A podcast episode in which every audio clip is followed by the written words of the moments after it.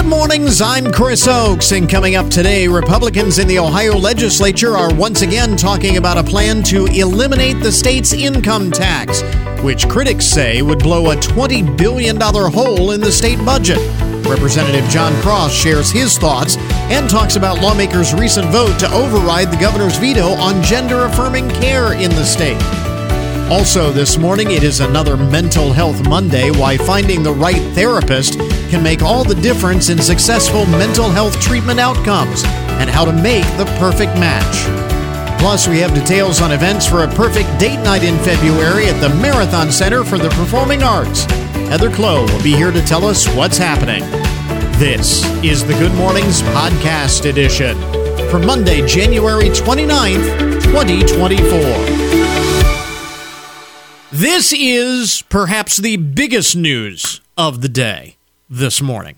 We always like to, to start with the most important and buzzworthy stories of the day. This is certainly that.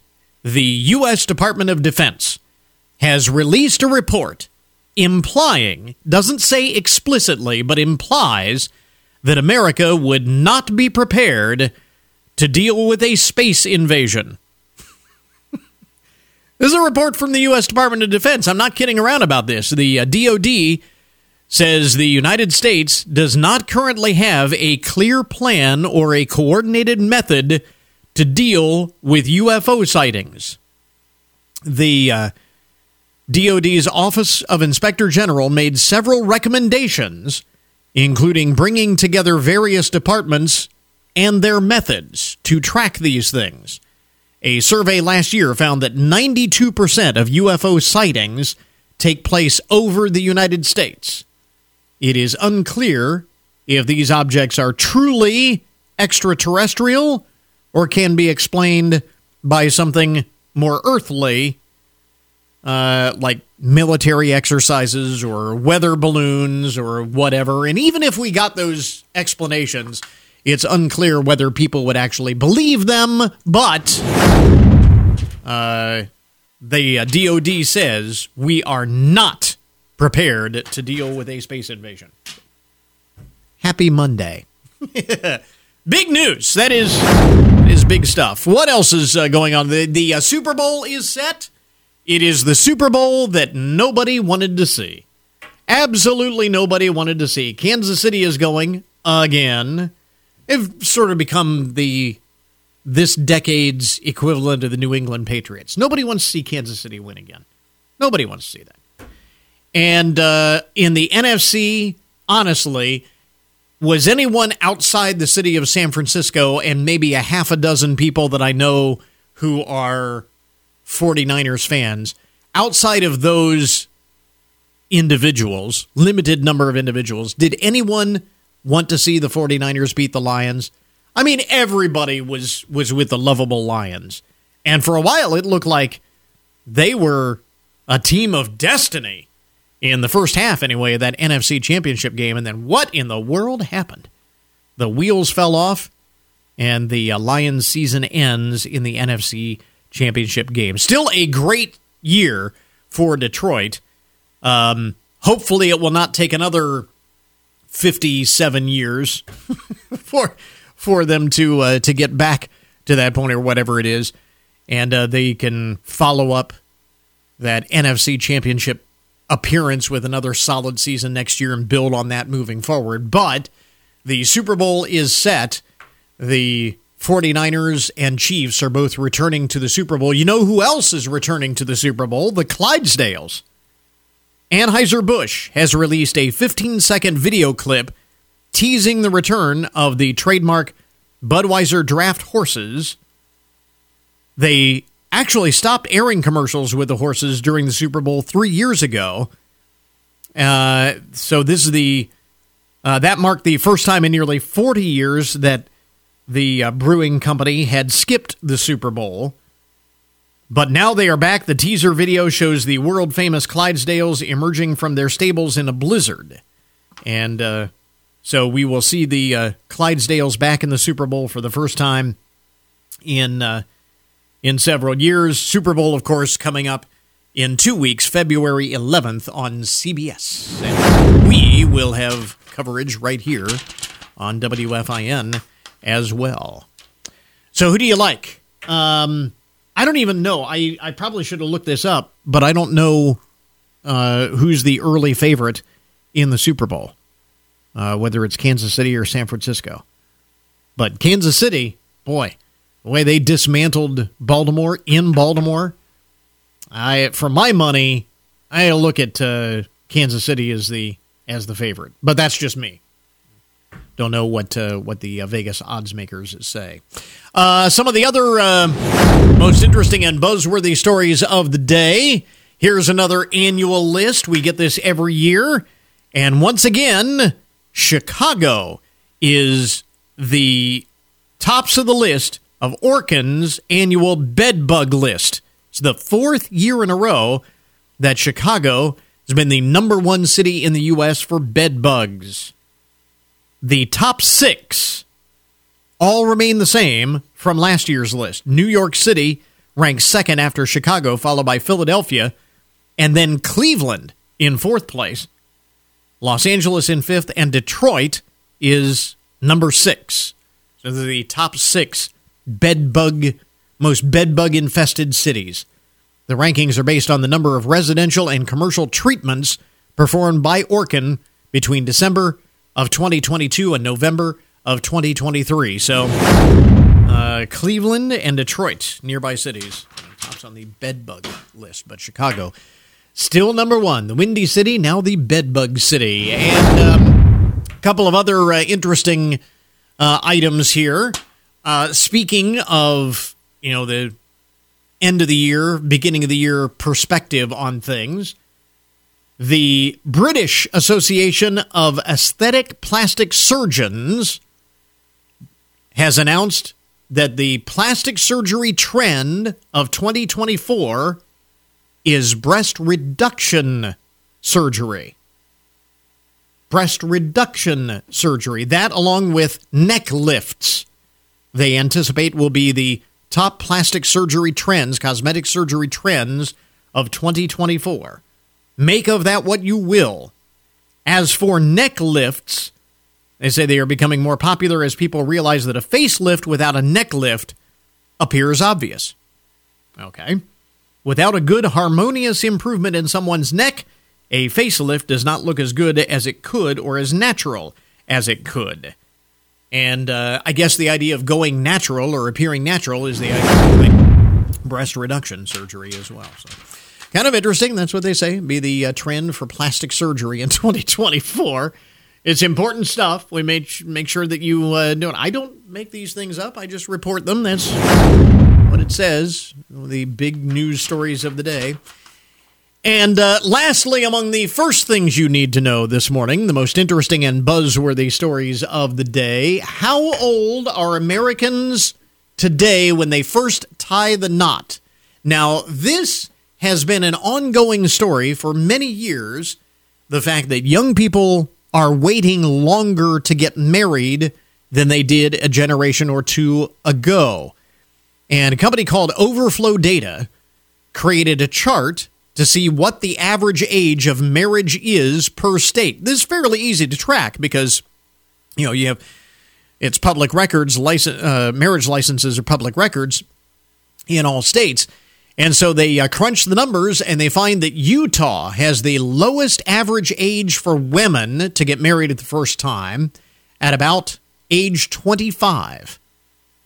So that is quite a bit uh, older than it was a generation or two ago, even in Utah.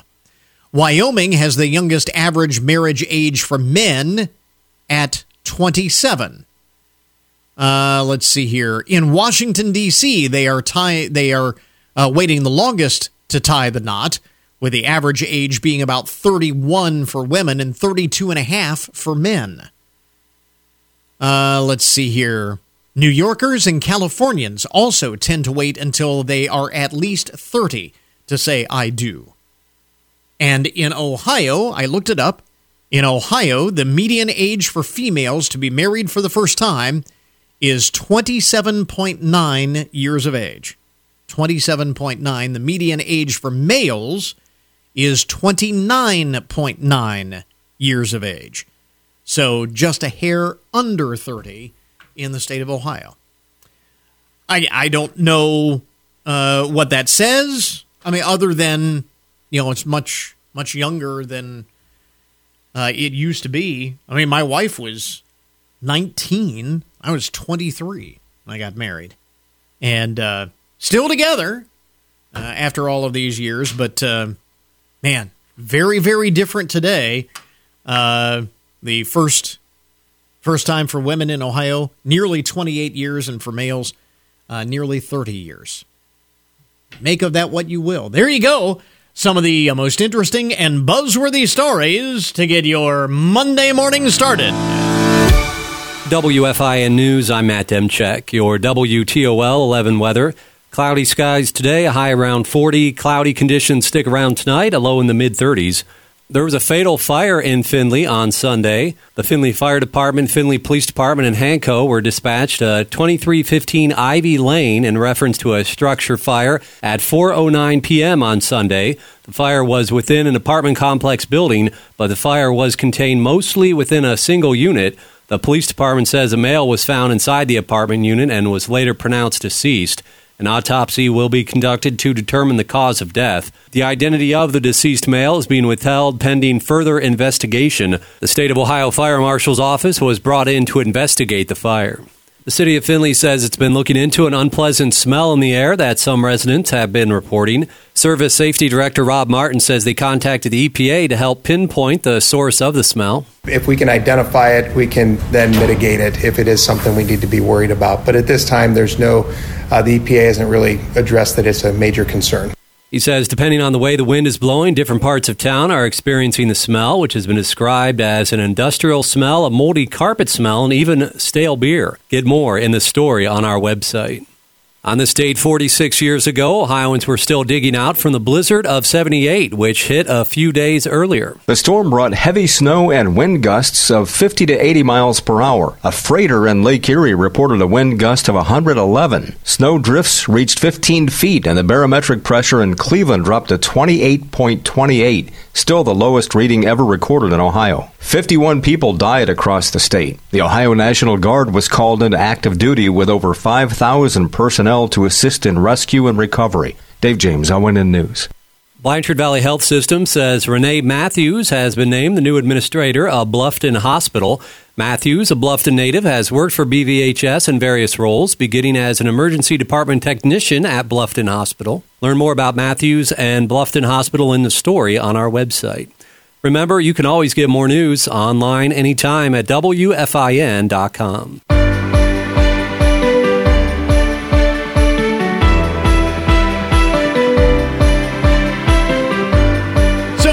Republicans in the Ohio legislature are once again talking about a plan to eliminate the state's income tax, which Critics say would blow a $20 billion hole in the state budget. Representative Jon Cross is with us this morning. Share his thoughts. Uh, Mr. Cross, Good thanks morning. very much for uh, dropping by. we appreciate it. Great to be here. Um, want to get to that here in just a moment. Before we do, though, uh, do want to ask about uh, lawmakers' recent vote to override the governor's veto on gender affirming care. Sure. Uh, I know you were among those who were highly critical of the governor's veto and who voted to uh, override the veto. Yeah, I think the governor just got it wrong. We, we heard tremendous outreach from our constituents that the governor had it wrong. And anytime the legislature with a supermajority had all 65 Republicans vote to override, you know that the constituency of Ohio said, Governor, you have it wrong. And therefore, we got it correct. First,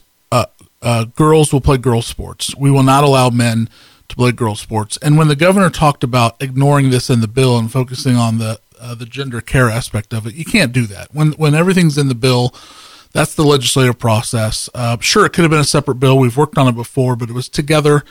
What what uh, made me concerned was the governor never gave a comment that was he was in support of it. So that told me he may have not even been in support of it. So even another reason why we need to override the bill. Secondly, I think uh, the governor had an executive order to stop all surgeries. Well, Mm-hmm. well, that's fine, but when the when the executive order ends under the governor's term, that goes away. We needed to do it in law. And, and that's actually one of the things that I wanted to uh, ask about because the term gender affirming care is a very wide ranging term. Sure, Includes Uh, both medical intervention, uh, surgery, and uh, hormone treatments, that kind of thing, but also includes psychological treatment and emotional support and so on. Is this all banned in the state of Ohio now? No, uh, no. What we what we did is in this bill, it, it does a couple things. One, it, it stops the surgeries because we've had too many people come testify that they had surgeries, they transitioned, and wish they never did, and that's something you can't go back and, and, and fix. But but secondly, th- this is a, a a mental health disorder that we need to treat with mental health uh, practices. But the reason why I also overrode this bill was because it puts the parents inside the room making decisions for their minor children. That's the other thing because the uh, governor, in vetoing the bill, said that this was uh, something that should be uh, up to parents and their uh, doctors I, to yeah, decide. Yeah, I didn't understand that because in uh, I don't understand why the governor said that because he kind of confused the constituency because when he vetoed our bill, in my opinion, he took parents out of the doctor's room. Now, when I'm with my sons, whether it's a flu shot or a, a, a, a checkup on their foot, we're in the room and we're making sure they're getting uh, good guidance and we're helping make the, the medical decisions. That's what our bill does. There's two steps before a doctor diagnoses this uh, problem. We have we uh, we make sure they consult with both parents or guardians. Number two, before they provide this, um, they also check for uh, uh, autism. Um, there's other links to being on the spectrum that has caused this. So we really need to make sure they're getting the, the right treatments. Because we overrode the veto and it takes law in 90 days, it does not affect those who are currently in treatment. But we're making sure that children don't go down a pathway uh, without without their parents. Number one, and number two, we really want to make sure they're getting the right kind of care and the right kind of mental health care that is needed. That those reasons for me alone were very simple to override the governor's veto to clarify to our constituency that mom and dad, guardians, grandma, and grandpa will help make the, the health care decisions. Not the government, but but the parents will make the decisions what's best for their children. Want to talk about this uh, proposal that has been uh, floated? Legislation has been introduced that would phase out Ohio's state income tax. This has been a long-standing goal of many uh, in the Republican Party to Sure. eliminate uh, the state income tax. Your thoughts on this latest effort to do so? Well, this latest effort is is a good attempt. Uh, we're still looking at it. We're still vetting it, but it's no secret that the Republican legislature, and since I have been in the legislature, we want to eventually become a zero income tax state. Why? Because we want to stay competitive. The length and time that we do it is really important because if you try to do it overnight, those who want to cut our income tax overnight is going to create a severe a hole in the budget that would mm-hmm. affect our education. It would affect health care for seniors. It would affect a lot of things. So we just have to be smart about it. What we have done since I've been in the legislature is voted to uh, eliminate and reduce our income tax by several brackets. Our our tax structure in Ohio is complicated. Just like you told the, the your listeners earlier in a, in a segment about taxes and this and that, and people want this or people don't want that. Wouldn't it be great go look at your paycheck and look at your taxes taken out of your paycheck. Wouldn't it be great for all the money that you send to the federal government actually to go to the locals and not the federal government? And so our idea is that people do want good services, but they want a less complicated tax structure. They want reduced taxes. And that goes for property taxes, income taxes, but still get good services. And that's just making sure the legislature budgets our money wisely and well. So how do you make up that that budget uh, hole that is created by again some critics? And it's not just the income tax, Sure. the personal income tax, the commercial activities tax Sure. that would be eliminated uh, under this uh, proposal as well. And again, critics say that's a twenty billion dollar shortfall. So you have to take it over time. We we had a, I think when I started in the legislature we were five or seven percent. We're down to three point nine percent flat rate for anyone that makes hundred thousand dollars or over. Uh, less than that, it's like a two point seven five percent rate. And if you make twenty six thousand dollars or no, or or nothing, it's zero. You're paying zero income tax. What we sales tax is driving a lot of funding for the state of Ohio. People are still bullish. This is a bullish market. So it's the weirdest recession I've ever lived in, where people said it's a scary recession, but we're still seeing strong economic indicators. So sales taxes save the day, and I think we also have to make sure that in like Texas, where they have zero income tax, they have extremely high property taxes, and we just need to make sure that if we're going this way, Well, we we don't over increase property taxes. And that's the uh, the big question: Where do you make up the shortfall? Yeah. Well, you know what we make up the shortfall is we start to continue to welcome more people to Ohio. We have lost congressional seats, which means we've lost population. Chris, we need to widen the tax base, not shrink the tax base. But again, if the if that tax base is paying zero, Yeah. uh, expanding the tax base doesn't in and of itself necessarily raise taxes if the tax rate is zero. Well, it gives us a good reason to go into the budget and start sometimes cutting out and trimming the fat. As my dad used to say when he was a county commissioner, it's time to trim the fat. And so, so maybe what we do is obviously as we try to reduce taxes. And listen, I had a friend of mine today who worked on their, or not today, but last week who worked on their taxes said, Hey, Jon, thanks for the,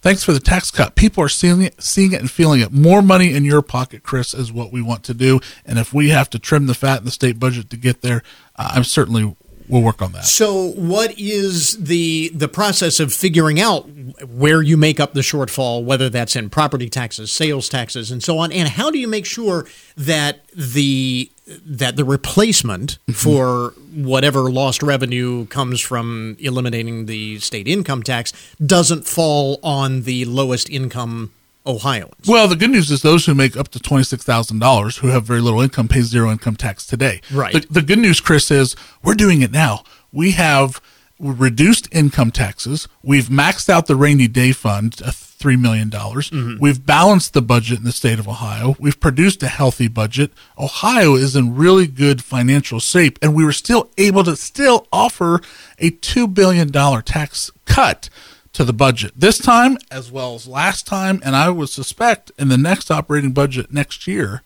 as long as voters will have me back, we will go back in and do more significant tax cuts.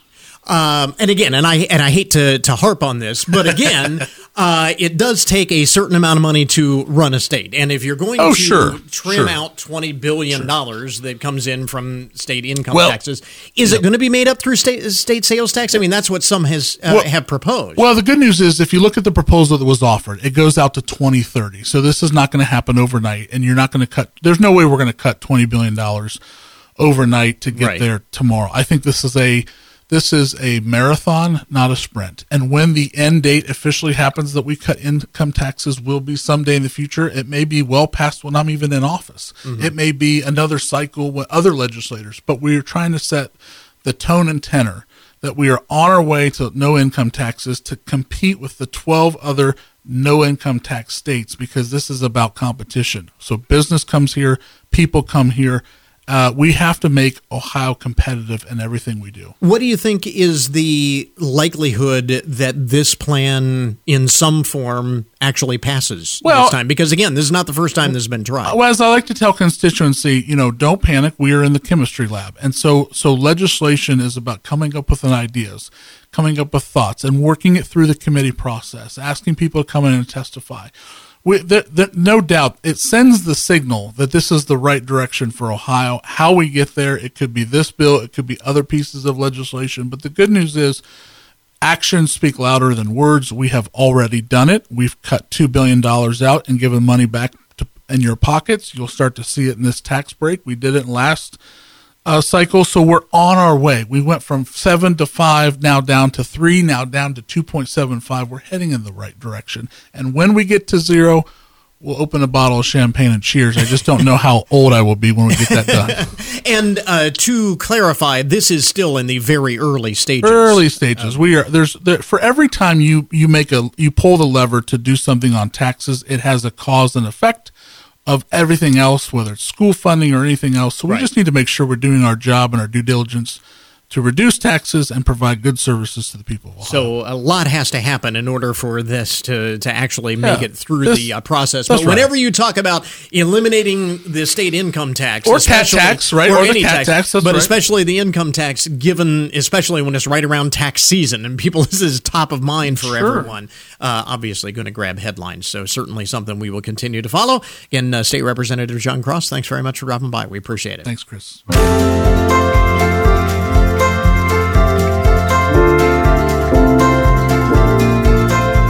Well, one thing the pandemic taught us was to pay attention to our mental health and well being. It also removed some of the stigma connected with seeking therapy. But with, while more people are seeking professional help, many are not necessarily being matched with the right therapist. And so joining us this morning is Colleen Marshall. She is Vice President of Clinical Care at Two Chairs. Colleen, why does finding the right client therapist relationship make such a difference? Yeah, um, thank you so much for having me, first of all. And the therapy relationship is the most important part of therapy. Therapy is a relationship based intervention. So, what that means is the relationship has to be right for therapy to work. Um, and so, what we mean by having the right relationship is what the American Psychological Association says is you want a relationship with your therapist where you're working on mutually established goals, um, that the client's able and feels free to give feedback to the therapist so the therapist can adjust treatment based on how the client is receiving the treatment. Um, and also, if there's any relationship issues that come up, that those are repaired. Um, so, having those things as part of the relationship is really important, and finding that right therapist for you um, from the beginning is critical to for not for clients staying in care and getting good quality care and getting to the clinical outcomes that they're hoping for. Yeah, I was going to say obviously if people aren't comfortable or if they don't have that conducive client therapist relationship that you talk about, it's not going to be as effective. It may not work at all and people quit. Is that do you find one of the main reasons why people quit therapy? Yeah, exactly. Um, sadly, most people go to just one session and then and drop out of therapy and just think it's not right for them. And for people who quit, one in five say it's because they didn't trust their therapist. So they didn't have the right relationship from the beginning.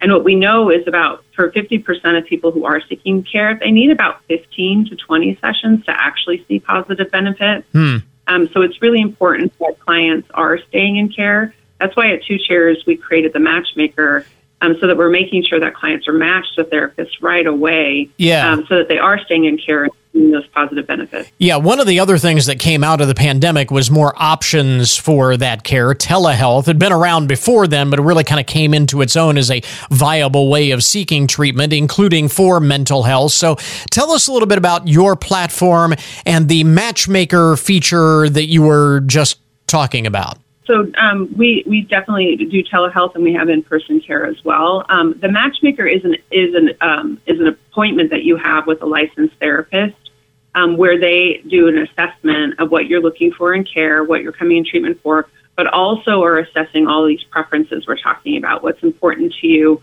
um, what we think is going to be the right match for you, and then we put all of that information into a matchmaker algorithm that matches the client and our panel of 400 therapists um, to, um, to, to match them based on about 300 different factors. Um, the good news is we know this is working because our data tells us so. About 98% of the time, we're getting the match right the very first time. 2% of the time, we do do rematches to get you connected to a different provider. Um, and the other thing we know why it's working is our clients are staying in care. Um, the national standard right now is for someone to make it to their fourth therapy appointment. Only 33% of the time do people stay in care that long. Hmm. At Two Chairs, 90% of clients are staying to the fourth therapy appointment. Yeah. And uh, again, as you were referencing earlier, you actually need many more than that in order to really uh, see noted, uh, noted improvements. Now, for those times when maybe despite all of the best efforts uh, that you put into it, you don't have a good match. How does one know if that match isn't correct? I mean, what's what are the the the signs uh, that somebody is not matched correctly? Speaking maybe to somebody who's seen a therapist and you know not really sure if they have that right match. What are the signs that you look for? Yeah, it really comes down to how do you feel in this session? Do you feel like you can give this therapist feedback? Do you feel like you're working on making progress on your goals? Do you feel like this therapist um, understands you and is and you're not feeling judged by this person? Um, do you feel like they're you know they're challenging you and helping you move forward? So a lot of it is your subjective experience, which is why um, one of the things we do at Two Chairs is we do a, a measure, an alliance measure every session to seek from the client how is this going, um, so that the therapist can look at that measure and adjust their care based on it. So if you're feeling that the, you just don't feel like you're making progress, or you don't, or you're feeling judged by your therapist, or you just don't feel like the relationship is right, that's probably a good sign that you want to um, find a different therapist. This one might not be right for you. On the other hand, as you mentioned, it will take time to see noticeable results. How important are those regular mental health check ins, and how often should those check ins be? How regular? So it really depends on your treatment and what you're looking for, but typically you're going to be in therapy once a week to start with, and then you might titrate down to every other week and then to once a month. That's a typical um, course. Um, with mental health check-ins, what we do at Two Chairs is we actually also include data in those check-ins so that the client and the therapist both are looking at standardized measures to know whether you're getting better or staying the same or getting worse. And that's really important because the data can also tell you the client and the therapist whether treatment is working. Um, and if it's not, then adjusting treatment plans so that it will be working. Um, so the same way, like if you're losing weight, you want to get on the scale and see if the scale is moving. You want to do check-ins on measures to know whether your depression or anxiety is getting better also, um, and other conditions that you might be being in treatment for. As you mentioned, the good news uh, coming out of the pandemic is that it really uh, opened our eyes to the importance of mental health and to a large extent destigmatized this in the minds of many people. The downside is that uh, all of these fresh folks who are now seeking professional help may or may not be necessarily matched with the right type of help uh, based on their unique situation. So, talking about finding that right match this morning, Colleen Marshall, again, is VP of Clinical Care at Two Chairs. Where do folks learn more about your platform? Yeah, I'd love for you to go to twochairs.com. We are live in California, Washington, and Florida. Um, and we're coming to more states this year. So excited for you all to take a look there. There's more information, and you can sign up for your matching appointment directly on the website. Colleen, thanks very much for taking the time. We appreciate it. Thank you so much. Appreciate you having me. You're listening to Good Mornings with Chris Oakes on 1330 WFIN, WFIN.com, and 95.5 FM. We interrupt this program to bring you a broken news alert. So, how did you spend your weekend? A snowboarder at the Heavenly Mountain Resort in California was stranded on a ski gondola for 15 hours after it unexpectedly stopped. Monica Lasso uh, said she didn't have her phone or any light source uh, ended up spending the night in freezing temperatures by rubbing her hands and feet together to stay warm. She was stuck for 15 hours on the ski gondola. I don't know. Uh, it, it, just says in the story it expectedly it unexpectedly stopped. Know whether they closed for the night, didn't realize she was still still on the lift, or uh, or what the deal was. But according to a report, her cries for help went unanswered she didn't have her phone, so she's just yelling for help, and nobody was there to hear her. She was eventually reported missing by her friends, and uh, she was found. She's going to be okay. Uh, the resort now investigating the incident. Uh, Ms. Lasso was uh, treated and released after the gondola resumed operation in the morning. Uh, this is the first incident of its kind for South Lake Tahoe Fire and Rescue in over 20 years, they say. wow. That, that is crazy. Well, I guess she's got a, a story to tell about her last ski trip, but man, that's that's a rough weekend. No matter no matter how bad your weekend was, you weren't trapped on a ski gondola in sub-freezing temperatures for 15 hours, then I suppose it could have been worse. Elsewhere in the broken news, now this is a weird story. A Mississippi woman by the name of Cambria Gabrielle Darby has been arrested and charged with child abuse after she took her baby to Walmart in freezing temperatures wearing nothing but a diaper. Uh, so, this is the story. Ms. Darby was charged with child neglect after the incident uh, earlier this month. remember that cold spell that we got, even stretched down into the deep south, uh, sub freezing temperatures, um, even in Mississippi, which they aren't generally prepared for. And video footage of Ms. Darby She was fully dressed. Her baby was practically naked in the winter weather. Uh, video footage went viral on social media, and she ended up getting uh, arrested, charged with child abuse. Her great aunt insists that she is not a bad mother, and no, she's not on drugs, as some had theorized. Sometimes, her great aunt says on her behalf, sometimes kids can be difficult, not wanting to put their clothes on or wanting to take them off, and maybe she was in a rush to pick up some things. okay, I think you need to make sure that your your child is wearing a coat when it's freezing uh, outside. I mean, even moms in Mississippi should know this. I would think. In any event, uh, her great aunt uh, admits that uh, Cambria showed poor judgment, certainly. But this is what is crazy about this story. In a recent social media post, Ms. Darby has compared her treatment in Walmart to the persecution of Christ. Really? Really? I, I, I think not. I think that may be taking it a little too far. Not a direct comparison at all. I'm sorry. Man. Compared compared her situation to the persecution of Christ. Well, no, not exactly.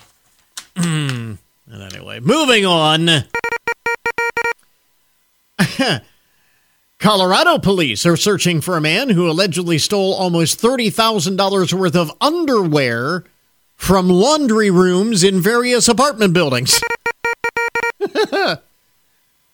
a search of the 39 year old suspect's home turned up more than 500 unmentionables pilfered over a three year period, according to police in the Denver suburb of Lakewood. A national warrant has been issued for Hugo Salazar Hernandez's arrest on felony charges of burglary and theft. Felony charges! I guess he stole so many pairs of underwear and bras and other lingerie items that it is now uh, under the category of felony burglary charges. They searched his home, but he wasn't there. He's missing. Authorities are asking anyone with information to contact them.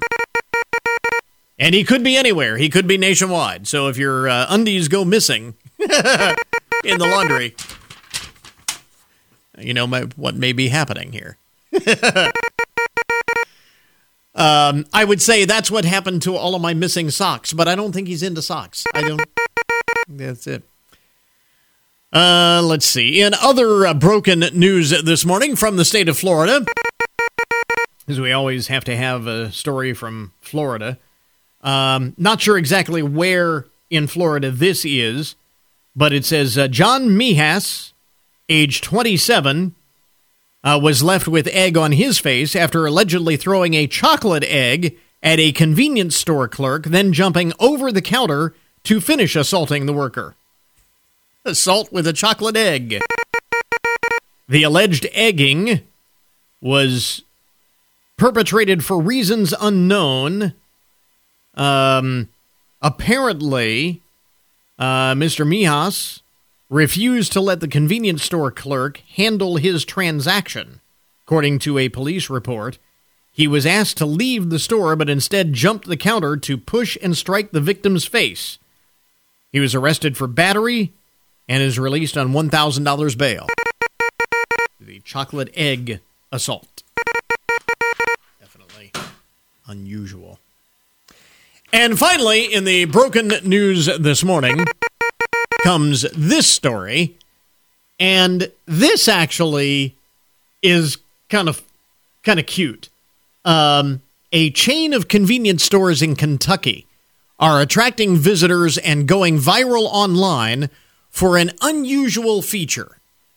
There is a button in the convenience stores, there is a button that turns the bathroom into a disco dance party. uh, this is the Hop Shop convenience store chain.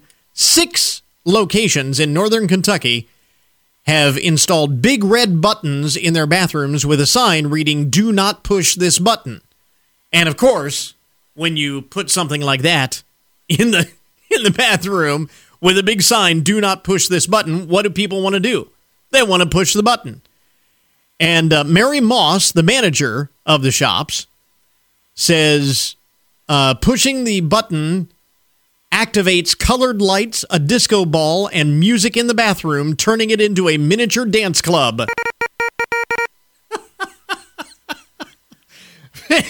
Videos documenting what happens when someone pushes the button have gone viral on social media. That is absolutely brilliant. is absolutely brilliant. You talk about free publicity. I have not seen these videos, but uh, I got to check out the video and maybe make a trip to Northern Kentucky to check this out for myself. I mean, I would not be a true reporter unless I actually investigated to see this for myself. You know, I, I may have to have a, I may have to make a road trip uh, very soon. uh, you talk about some awkward moments in the bathroom, though, at the uh, convenience store. hey, want to dance? Those are those are words that you never should say in a uh, public restroom. Hey, want to dance? no, don't say that. Disco ball or not.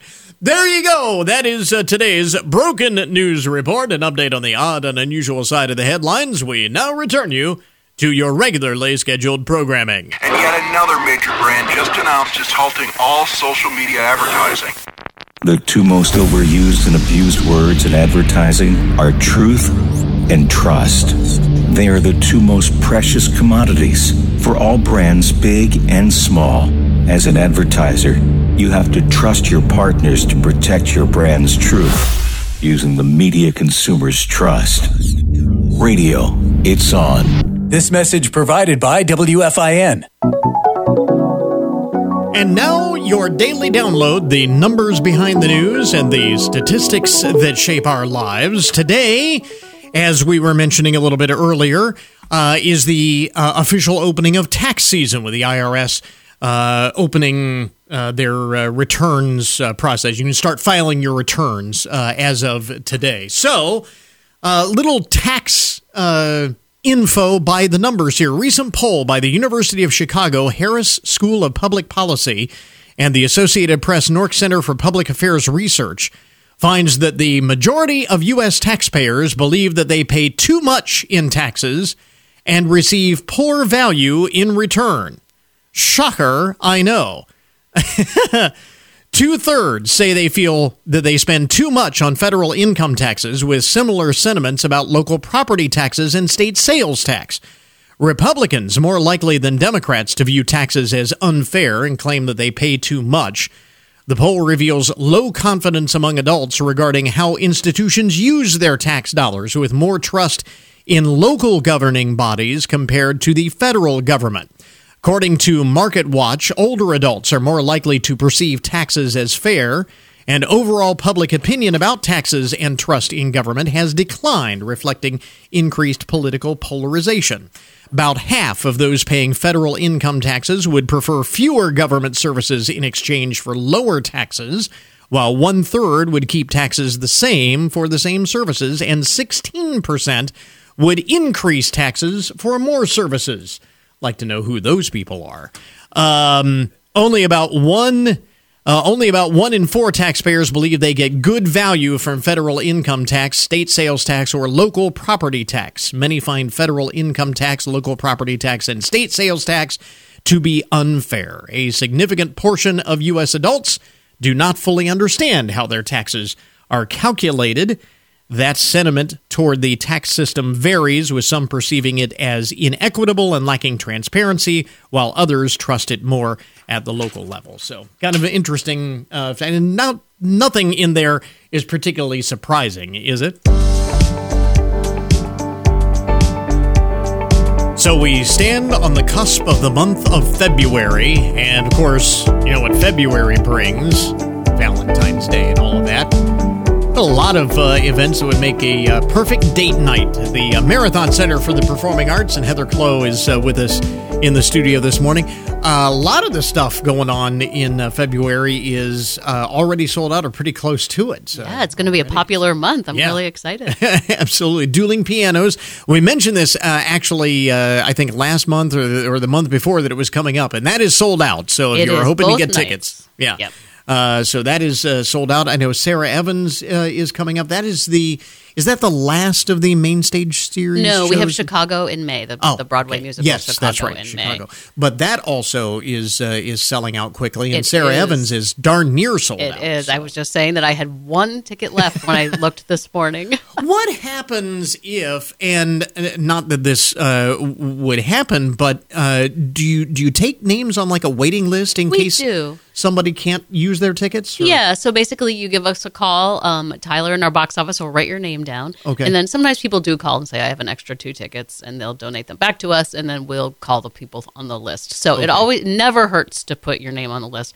Also, if you're really daring, it never hurts to show up at the box office the night of, because often we can get people in at the last minute. sometimes You So- might get turned away, but you never know. you never know. Okay, so just something to keep in mind. Uh, again, especially as coming up on uh, those two shows, which have uh, proven proven to be very popular. And I know dueling pianos every year is a uh, is a big thing. You know that that's going to sell out. It does. Yeah. Um, but with uh, some of these other shows and performances, I, I know when we've talked about it before, it's always a bit of a crapshoot. So it's got to be good to see uh, people respond to. Yeah, it's really exciting. Um, between Sara Evans and Chicago, our Live at Arms show in February, Mm-hmm. things are selling really well. People are supporting MCPA and enjoying all the great stuff. and it is date night. So It is you know, date night. Date nights uh, coming up in uh, in February. So we got to start thinking about those things.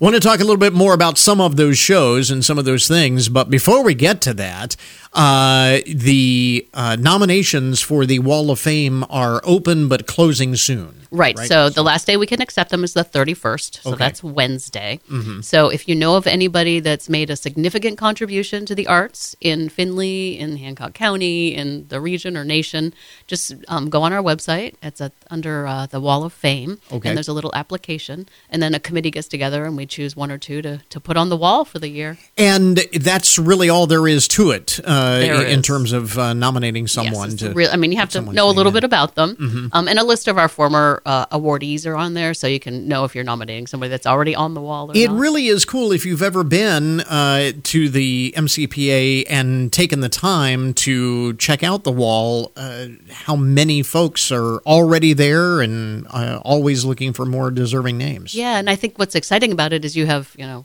Tony winners and people who made a contribution on a national level, and then you have teachers that have affected you know thousands of school children in Findlay. Mhm. It's a nice range. Yeah. So, uh, and, and that's worth pointing out that it doesn't have to be, you know, somebody who is, you know, made a name for themselves on Broadway, although we certainly have those. Uh, but it could be somebody who has made a difference in a in a much more, mm, I want to say, local or personal grassroots way. Yeah, the way try grassroots level. Yeah, Yeah, yeah. yeah. They've they've affected. They've they've used the arts and and helped people. And it is a, quite an honor, I, I would imagine, for many of the folks to learn that they uh, have been uh, uh, nominated, that they've been uh, chosen, selected. Yeah, people are always Fame. really touched. It's nice to know you made a difference, right? Absolutely. So, uh, want to check that out again on the uh, website, and Wednesday is the uh, deadline. Yes. To, so, uh, what's going on in the uh, month of uh, February here? Yeah, so we got some school shows. So we got Mhm. some kids busing in. Um, this week we have the University of Wonder and Imagination for grades two through 6 Mhm. So if you see a lot of school buses in our parking lot, you'll know why. We've got some adult dance classes starting up in February, so that's a fun date night. Yeah, there you go. I was going to bring that up. Uh, you have a number of uh, what? What are we focusing on in the? I was looking at this uh, the other day. Yeah, so January there was cha cha and one other waltz, I believe. Okay. February is tango and rumba. Tango and rumba. Now, are these one day? I know there are several dates. Are they one day classes no, or is it a series? It's a series, three Okay. or four nights. Okay. Um, it's Tuesday nights, so it's you know it's um, I think cha cha. Uh, no, tango is at six o'clock. or Okay. 6.30 and then afterwards is rumba so you could do both or just one Gotcha. um, and it's every tuesday in february Okay, so uh, and and folks can sign up for that on the uh, on the website yes too. yep and you don't have to have a partner if you have a partner it's you know you know who you're dancing with but Mhm. you don't have to have a partner either Oh, very good. Uh, so if you want to surprise your special someone, That's right. Uh, there you go. You just have to come up with an excuse for why you're disappearing every Tuesday Right. in the uh, month of month of February. Uh, let's see here. So, um, and that's just one of many uh, programming things. We talk about the shows, and that's obviously what grabs the headlines, but a lot of things that you do kind of behind the scenes or or things that are um, you know community based. Absolutely. And since COVID, since we've come back from COVID, we've really tried to ramp up the um, adult education. We were in the process of doing that when COVID hit. So we're Mhm. excited to, to get some adult opportunities to learn and do some fun things in the yeah. arts. Yeah, very cool. Uh, let's see here. So, some of the other uh, shows you mentioned, uh, Live at Arms uh, show. Actually, I think are there a couple of those this month? Uh, just one. We do Just one a one. month. So Okay. it's February All right. 15th, and it's Stillhouse Junkies. Mhm. They are an amazing young bluegrass band, and it's selling really well. This has been our best seller so far for the series this year. Very cool. Um, so that'll be a lot of a lot of good music. and that is uh, February fifteenth, so the day after Valentine's. That's right. Day. Uh, and uh, you also have uh, a youth theater uh, production coming up. Oh, I guess that is in March. That's early March. Yeah, but early we are rehearsing right now. rehearsing for. Yeah, it's Uh, Finding Nemo, and it's grades three through five are in this one. Very good. And uh, as we mentioned, uh, Sara Evans is coming up uh, at the uh, end of February. Uh, just the uh, one seat available, which you can get on a uh, waiting list if you want to uh, get tickets for that. And um, you mentioned Chicago. Still uh, tickets available, There but those are, are, a going. few. I think we're we've sold about 900, and we seat 969. So there's a you know Okay. 69 tickets left. Yeah, yeah, so uh, just a just a handful of uh, of those, um, and then that will conclude the main stage series uh, for this year. It when do you start uh, planning for the next year? Doing it right now. Okay, All I always start with Broadway because they Mhm. have the the biggest needs, and and we always try to give them priority in the scheduling. And I Mhm. have two in the works. Keep your fingers crossed. Okay. Um, and then um, I'm going to a conference in February, and I'll really kick in with the rest of it. All right, very good. And then uh, that announcement is coming up when? June. So usually So it's like the 13th, 14th around there. Okay. All right. Very good. Something to uh, to look forward to. But in the meantime, uh, all of the uh, tickets for uh, the uh, shows that we mentioned, the uh, programming, and and everything else uh, can be found on the website. Correct. Yes, mcpa.org. Very good. Again, uh, Heather Clow with us from the Marathon Center for the Performing Arts.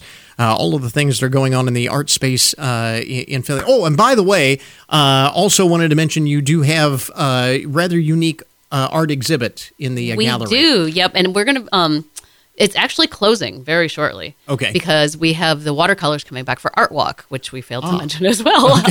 Just February 2nd thing. is Art Walk. Okay. Um, and that's the opening of our watercolor exhibit. So Okay. stop by and check Very it out. good. So uh, the Loom and Doom. Uh, Right. This is the last week you can see that. yeah. Uh, so that's um, Oh, obviously Actually, might be today. Might be the last day. Now that today. I'm thinking about it. Yeah. Okay. Uh, so if you want, you can stop by, and That's that is open anytime. And Anytime the building is open. Loom and Doom. So textiles. It is. It's textiles with um, non-recyclable elements woven into. So there's like plastic bags. Yeah. really interesting. So uh, check that out. Again, we have the link up at our webpage, goodmornings.net, for more info.